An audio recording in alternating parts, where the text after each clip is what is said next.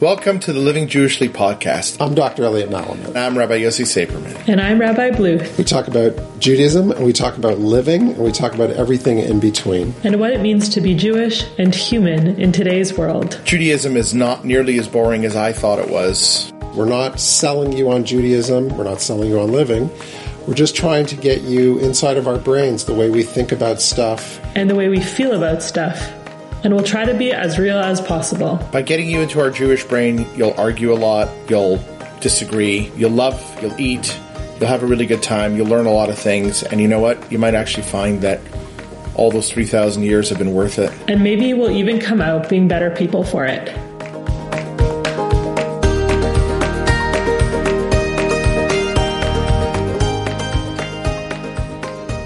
When Jews sit down at their Seder tables on Passover, the atmosphere is usually a mixture of fun and family, with the time-honored rituals of matzah, maror, and the 4 cups of wine taking up a preeminent position.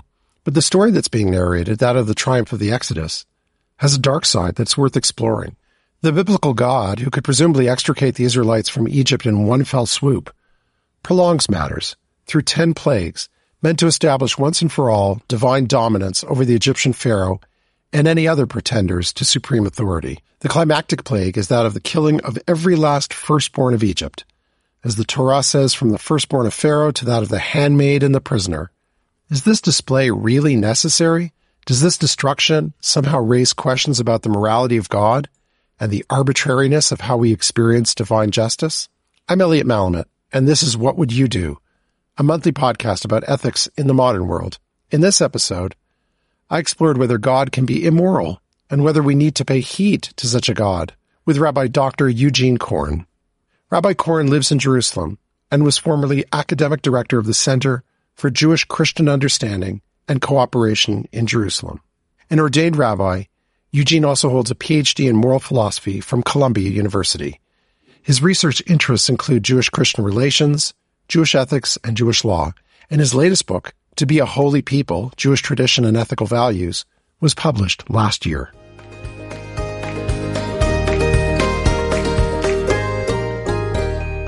Eugene, one of the most famous narratives in all of Jewish history occurs in the book of Exodus, which narrates the final plague which descends upon Egypt, in which God delivers and kills every last Egyptian firstborn.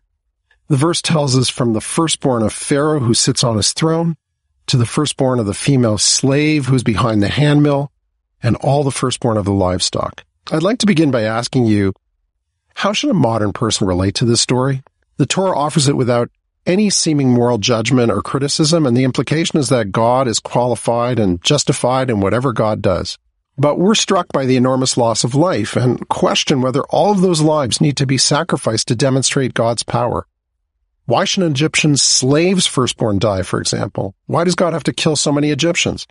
Can't God liberate the Israelites without all of this killing? Yes, well, I think as a modern person, as a responsible modern person, we need to approach the text with caution and critically, because there's a number of different layers here that we have to relate to.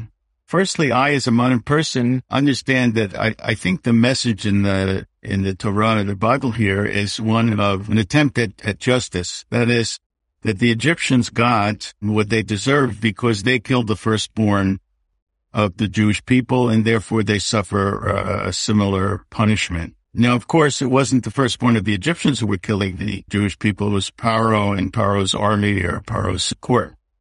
So that is a deep moral problem that we need to grapple with, and that's, I guess, what's really behind your question here. I would say this, that I, as a modern person, view this as a kind of a naturalistic narrative. That is to say, I don't view it that God is up in the heavens somewhere striking down the Egyptians with punishment or with plagues, but rather it's a kind of the long arc of historical justice. That is, the Egyptians, because they committed these gross immoralities of killing people, of enslaving people, ultimately justice was done in history, and that slave regime and that murderous regime couldn't survive. Now, of course, the Bible doesn't put it that way, but I think as a modern person with a moral sensibility, that's a good way to approach it. Secondly, I don't know that I agree that we have to immediately assent to whatever God does seems to be moral or justified.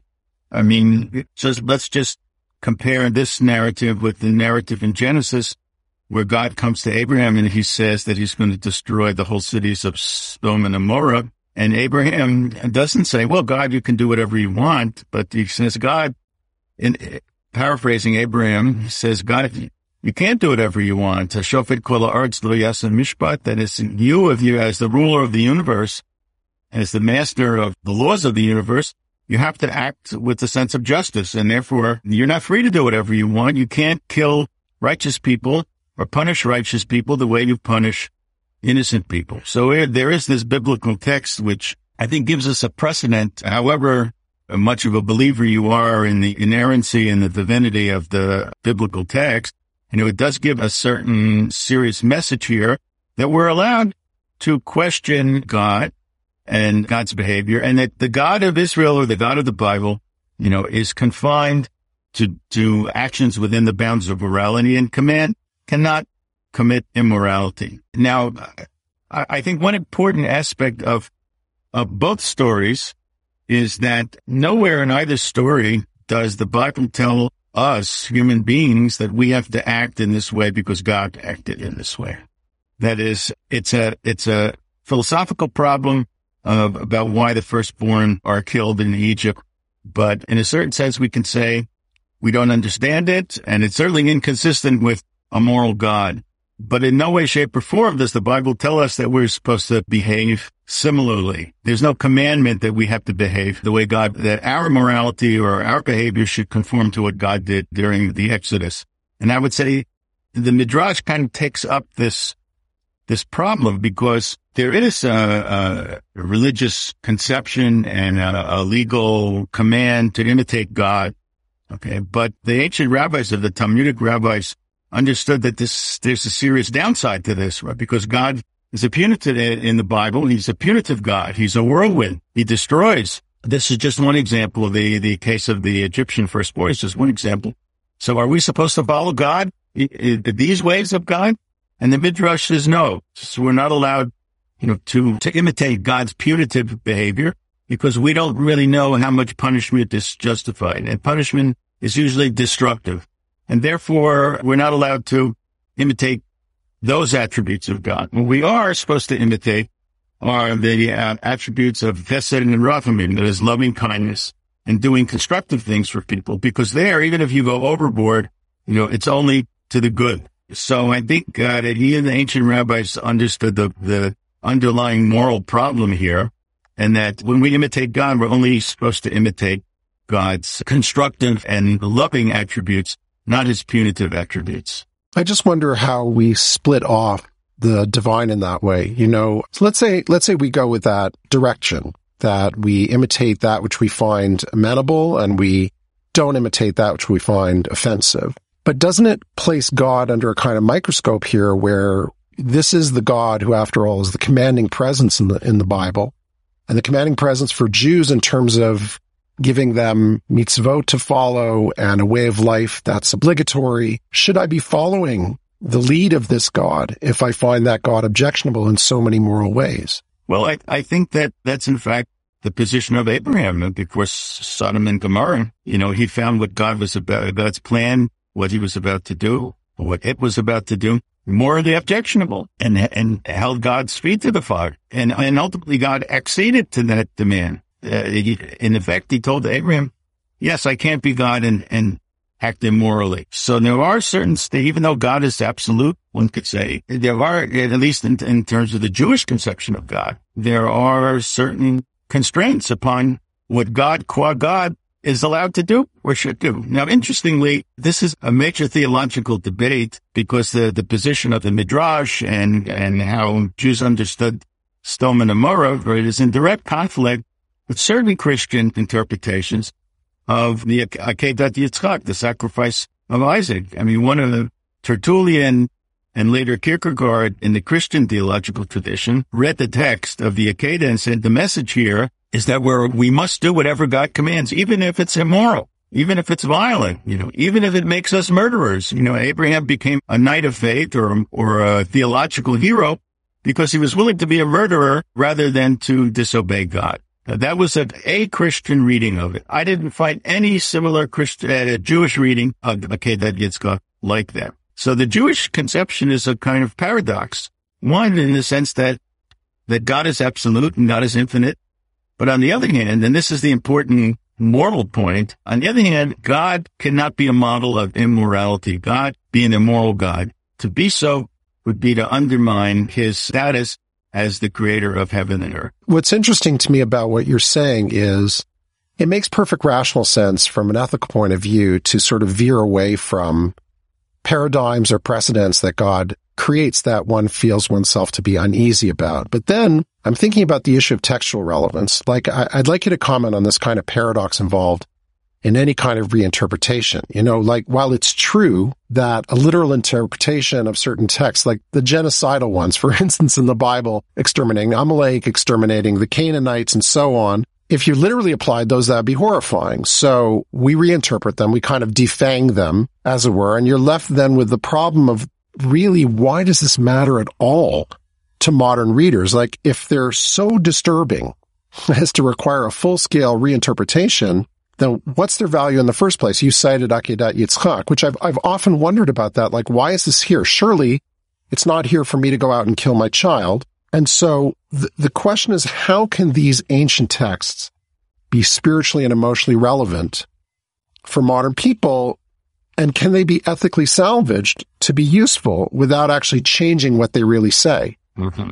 Yeah, that's a really good set of questions, and I don't think there are any real silver bullets here. But I thought a lot about this. I mean, the classic rabbinic interpretations, or the Talmudic interpretations, and the later medieval Jewish commentators' interpretations of the whole commandment to kill Amalek and the Canaanite tribes. Basically, I think there was a deep feeling of unease going way, way back to the time of the Talmud about these commandments.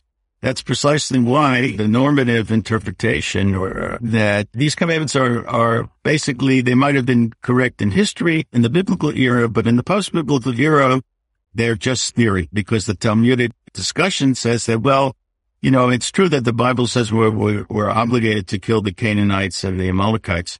However, what happened historically was that these nations became commingled, that when Sancheirov conquered the nations, he forced them to intermarry, and therefore it's impossible to know who's a pure Amalekite or Canaanite stock.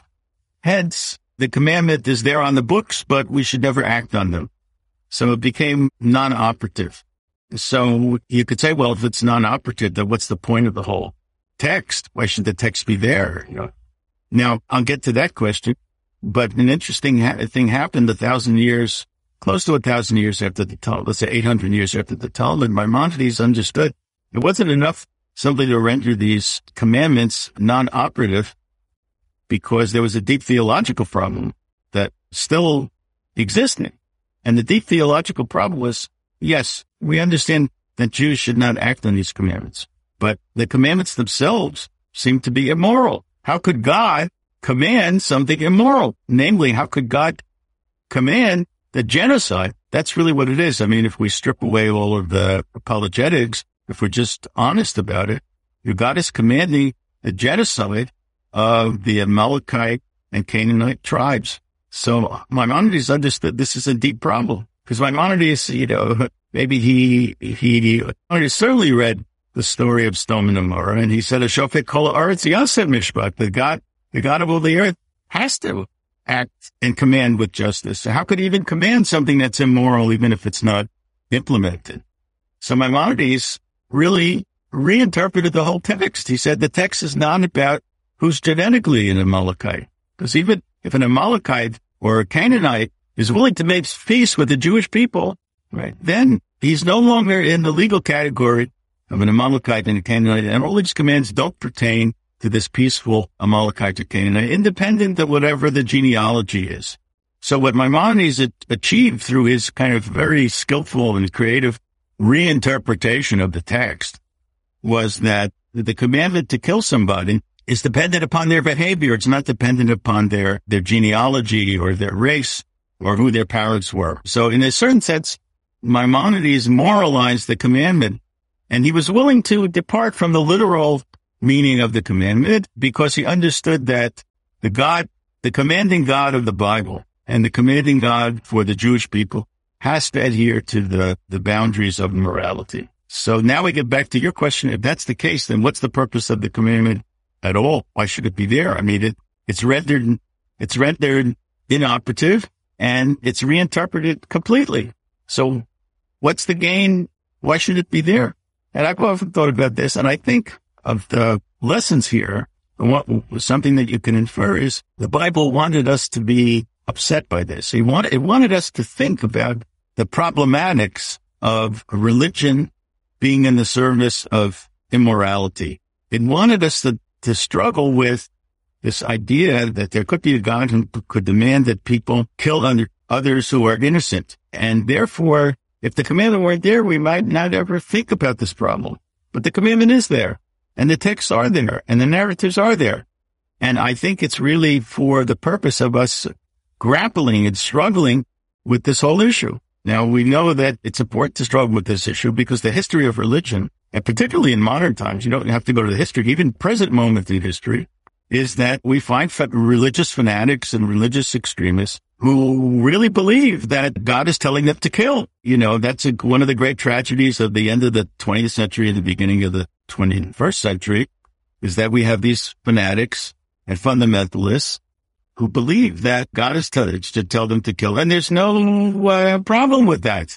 And therefore they fly airplanes into Twin Towers, you know, or they behead people who differ theologically from them. So I think one of the salutary lessons of these problematic texts are that we need to struggle with it, and we don't have to be people who create the world ex nihilo. That is, at least in the Jewish tradition of interpretation and reinterpretation and commentary, you know, we have a very, very good precedence for reinterpreting the text so that, in a certain sense, we moralize the text. That's true in the Talmud, it's true in the Midrash, and it's true in many of the classic biblical commentators, and even amongst the Balei Halacha, that is the legal authorities. And it's interesting about this text of the how do you conduct war, is that should we today in the 21st century, should Jews today, should the Israeli army today conduct war according to the ground rules of what's written in Deuteronomy about the Canaanites and the Midianites and the Amalekites? So one of the rabbis who actually had the experience of war and who was in battle and understood these issues was Rabbi Goren.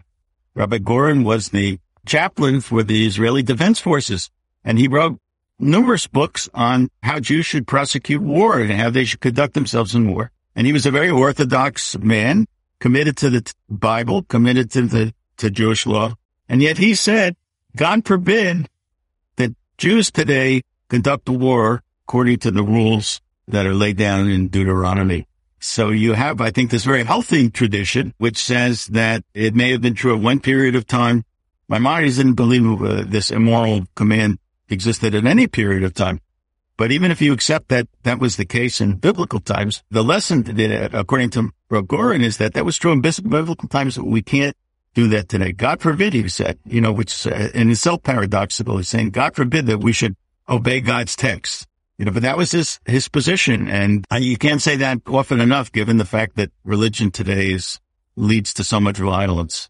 Well, I mean, there's really radical implications from what you're saying. You have a wonderful quote that leads off chapter 8 of your book: "Without believing in God, I would never have had the power to do this." So that's a great quote, and if you don't have the context, you might think you say this very aptly. You could be describing a very positive and benevolent kind of context could well have been whispered of Mother Teresa about her saintly work with the poor in India. But as you point out, it was in fact said by Yigal Amir at his 1996 trial for the assassination of Prime Minister Rabin. And I found the quote very intriguing because it reminds us of the dangers inherent in any religious morality, like acts done on the basis of that morality which come from God. We both know that the phrase "comes from God" really means that a human being is telling me that God has spoken to him or her, and it's now up to me to believe that account. So, look, Eugene, if you told me that God spoke to you last night, that a divine figure appeared in your apartment and spoke to you, and no, so the thing is, I'm sorry to say I wouldn't believe you, but I think even that you were hallucinating. But if the result of your experience with that divine being was that you decided to increase your charitable giving, I might think of you as a bit loony, but I'd be happy with the outcome. The trouble starts when human beings claim to be doing acts of violence in the name of God, that God has literally told them to kill so-and-so or even a whole group, and you alluded to that before when you talked about the Twin Towers and other acts of violence in modernity based on religious imperatives that the perpetrator believes they're carrying out. The thing for me, though, is that, and I tried to talk about this before, can we split off the parts of the Torah that we find morally offensive, given that the source of that moral offense is also the source telling us to do normative religious practices in Judaism? We do those things based on imperatives from the Torah through the prophecy of Moshe, at least in the traditional account. But what happens when those prophetic communications result in violent acts? I guess to put it plainly, how can I trust Abraham or Moshe? Even when they command nice things to me, like love your neighbor, when in other instances they report that they have to kill as a result of their prophetic experience. Like, doesn't that call into question the very underpinning of a prophetic religion like Judaism? If Yigal Amir came to me one day and said, I think it's important for you to give charity, I don't think I'd give his idea much credence because I'm really thinking about all the terrible things that he's done. Yes. I mean, that's really, you put your finger on a real dark side of religion, because once we say it came from God, it becomes absolute. And again, one theological strain is to say then we have to suspend our moral judgment and just do whatever God commands. Now, just in terms of practice, I, as a religious Jew, understand that there's no such thing as a direct, clear revelation from God to me in February of 2022. That is, the rabbinic tradition said that after the destruction of the temple, there really was no prophecy. And anybody who claims to hear God's voice directly, is either a child or a fool. So I gather that we don't want to be in either of those two categories. So I think just in principle, I think what the rabbis did, was a very healthy move. They said, we have this authoritative, and revelation at one time occurred at Sinai, but post the temple era, you can't claim any kind of direct revelation any longer. Normative religious behavior is contained in a set of laws, halachot, and that's what governs our behavior. And because the Torah is no longer in heaven, the Torah or religious instruction is down here on earth. And I don't know if Yigal Amir thought that God came to him and said he should commit this assassination, or was the rabbis. In fact, he did testify at the trial that his rabbinic instructors really were egging him on to do the assassination. So I would say this, if you go to sleep one night and you hear a voice and you think it's a divine voice and it says you should kill an innocent person, you need to get your hearing checked, because it's not God who's talking, it's Moloch, it's an idol who's talking. It's a voice that's talking. It's not God. And in principle, according to normative Judaism, God can come and tell you these things. Now, the rabbis can come and tell you these things, in which case you really have to carefully consider whether these rabbis are speaking something that you consider to be godly or not. In other words, I don't think that a responsible religious person today can get away from exercising his own moral judgment. There's just some things that are off limits to a legitimate religion that is supposed to have divine authority to it.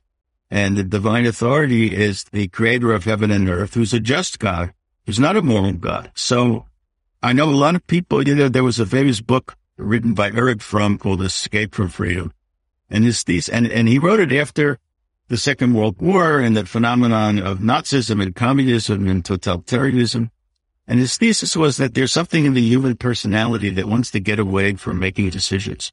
So you rely on authorities. You rely on dictators. And that's an escape from freedom, because it's a very heavy weight to be responsible for your own life and to make your own decisions.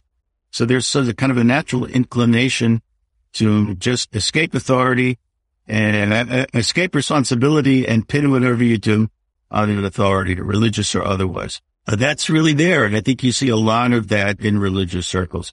But the real notion, I think, that the deepest thrust of these rabbinic texts, and some of the biblical texts, are that if God is moral, then you need to exercise your moral judgment, and you can contradict certain fundamental rules of morality. Namely, you're not allowed to kill an innocent person, even though there appear to be certain precedents in the Bible that does that. But today, all of that is off limits. It's not an easy way to go. And it is a bit radical. I agree with you, Elliot, that this is not a conventional way of understanding religion, but I think it is the responsible way of understanding religion, and to lead a mature and intellectually honest and morally responsible religious life. I'm wondering, Eugene, if you have your own sort of protocol, not protocol, but how do you parse out the difference between a person individually deciding that X, Y, or Z in the Torah is immoral, and how would we keep a kind of communal coherence after that? What I mean is as follows. So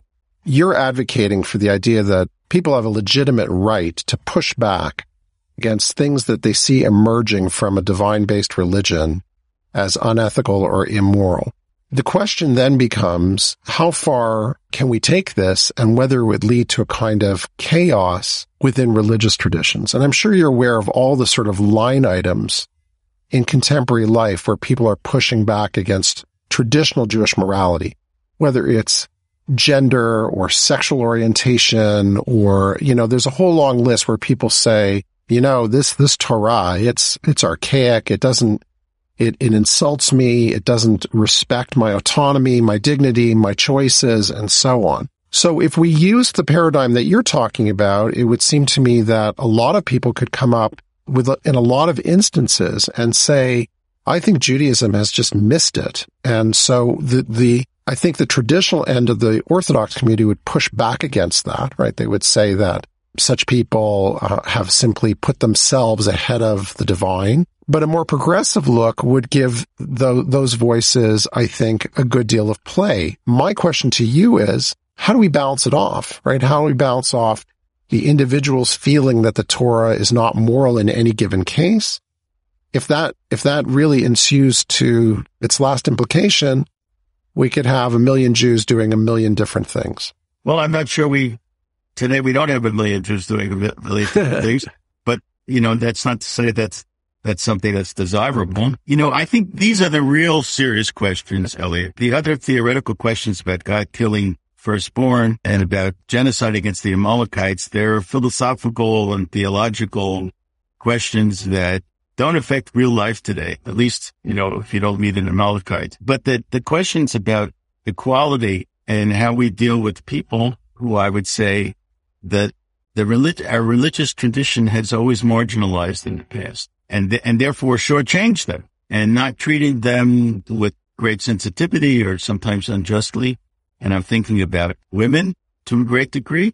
And I'm an Orthodox rabbi, you know, but I think honesty compels us to admit that the rabbinic tradition, the halachic tradition, Jewish legal tradition, you know, is really centered around men, and it's meant one man talking to another man about how the world is, and sometimes one man talking to another man about what women really are. You know, and that seems to me to be it's not only unmodern, but it seems to me to be morally very flawed.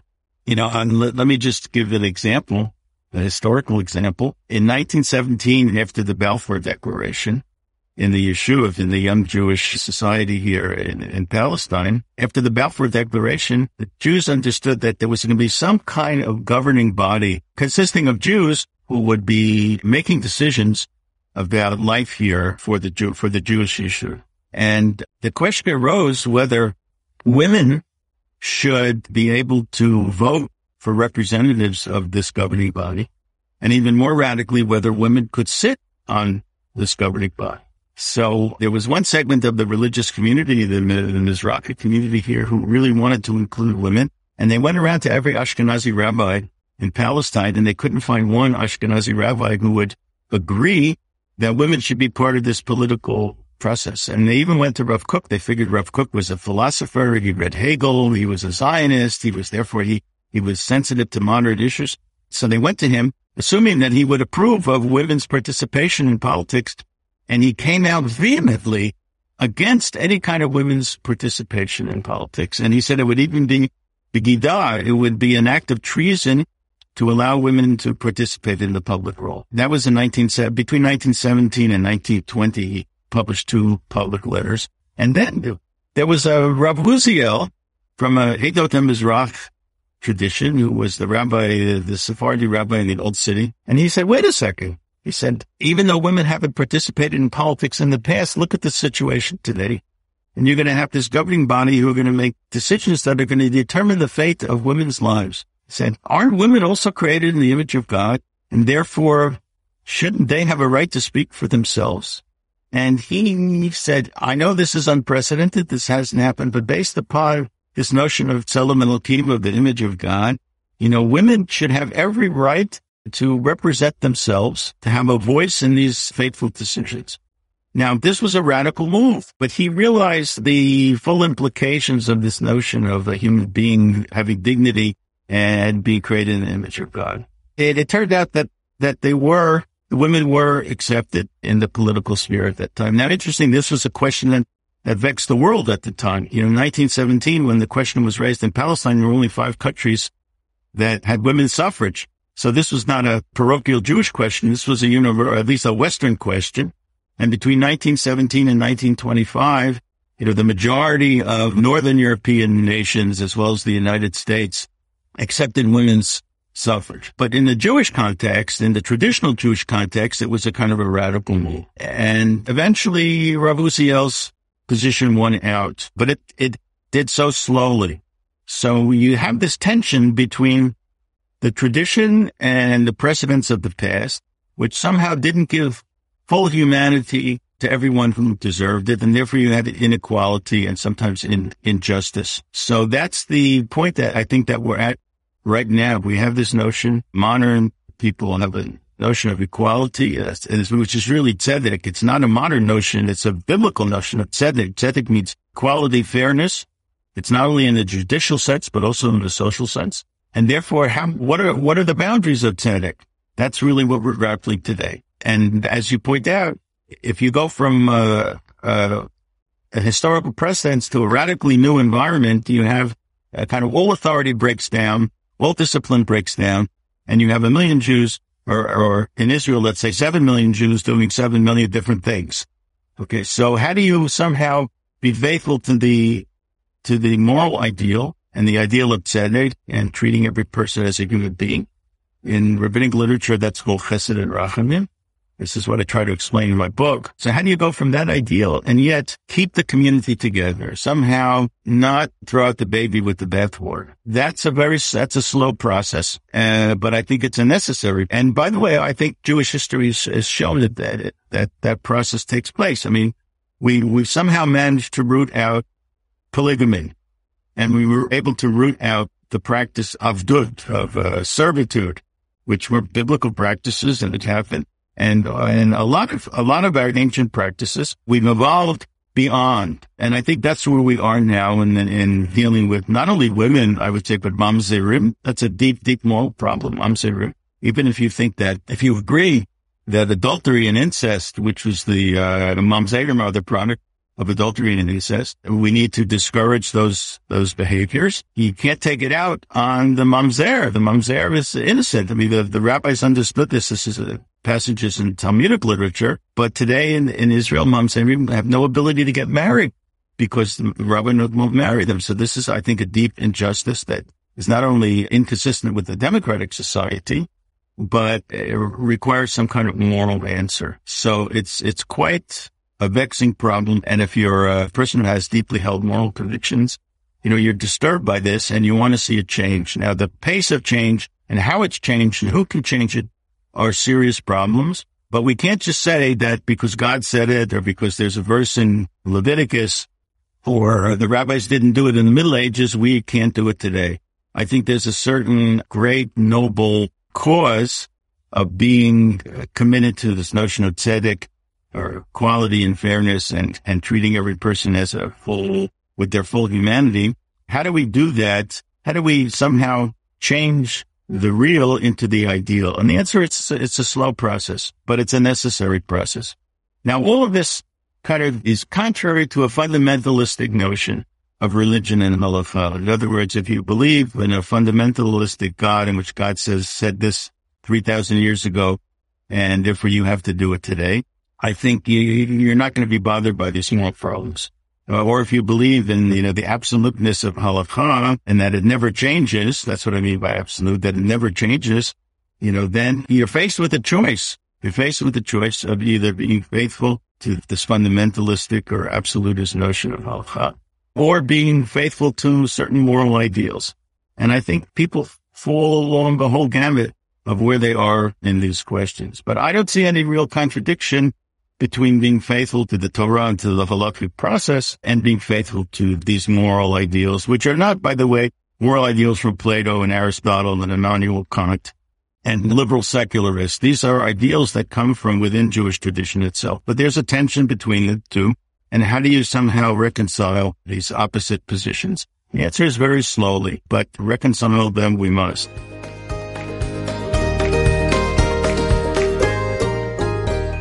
For modern people still interested in God talk and the idea of a human-God connection of any kind, incidents of divine killing in the Torah create a very troubling paradigm to navigate. Do we simply absorb what God does, let God off the hook, so to speak, or do we push back and refuse to accept these acts, thereby placing ourselves in somewhat of an oppositional stance to the biblical narrative? And this speaks to whether our religious worldview can develop and outgrow its biblical origins, and pushes people of faith to transcend biblical Judaism, ironically the very foundation of the religion, in its first phase. These ironies are not lost on Eugene Korn, who argues for a modern view of Judaism in which our moral sensibilities are front and center, and bow to no one, not even the deity who holds the power of life and death. I'm Elliot Malamet, and this has been What Would You Do?, a monthly podcast about ethics in the modern world. To find previous episodes of this series, as well as other podcasts, just subscribe for free to Living Jewishly at www.livingjewishly.org, where you can find details of our amazing course on Judaism in the School of Living Jewishly, and check us out on Facebook and Instagram. Stay safe and take good care of yourselves. Thanks for listening to the Living Jewishly podcast. If you enjoyed this episode, please rate, review, and subscribe. It helps more people like you find our show, so that we can continue to grow the Living Jewishly community together. You can find us at livingjewishly.org and on YouTube and Instagram. Living Jewishly is living well with everyone.